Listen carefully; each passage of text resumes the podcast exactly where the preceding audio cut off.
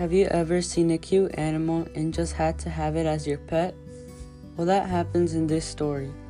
The title of my book is A Bear Called Paddington, written by Michael Bond. The genre is fiction and the time is now. The main characters are Paddington, Mr. and Mrs. Brown, Jonathan, and Judy. One day, as Mr. and Mrs. Brown were at the Paddington train station, they were waiting for their kids to arrive.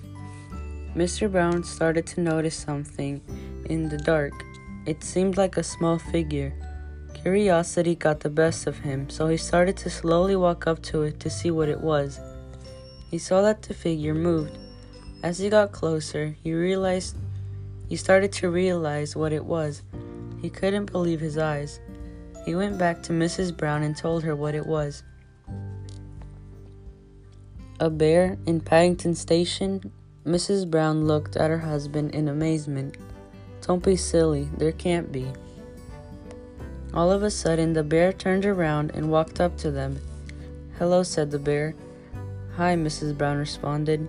What are you doing here? she asked. Well, you see, I seem to be lost and have no place to go, he said. Mrs. Brown heard the sadness in the bear's voice and told her husband that they had to do something about it to help him. Mr. Brown was shocked that Mrs. Brown had even considered it. Jonathan and Judy came up to them, and of course they had already heard what was going on, and of course they were already on their mother's side. All right, all right, said Mr. Brown, but just one night. The bear was very happy to know that he now had a place to stay. But he told them that he didn't have a name.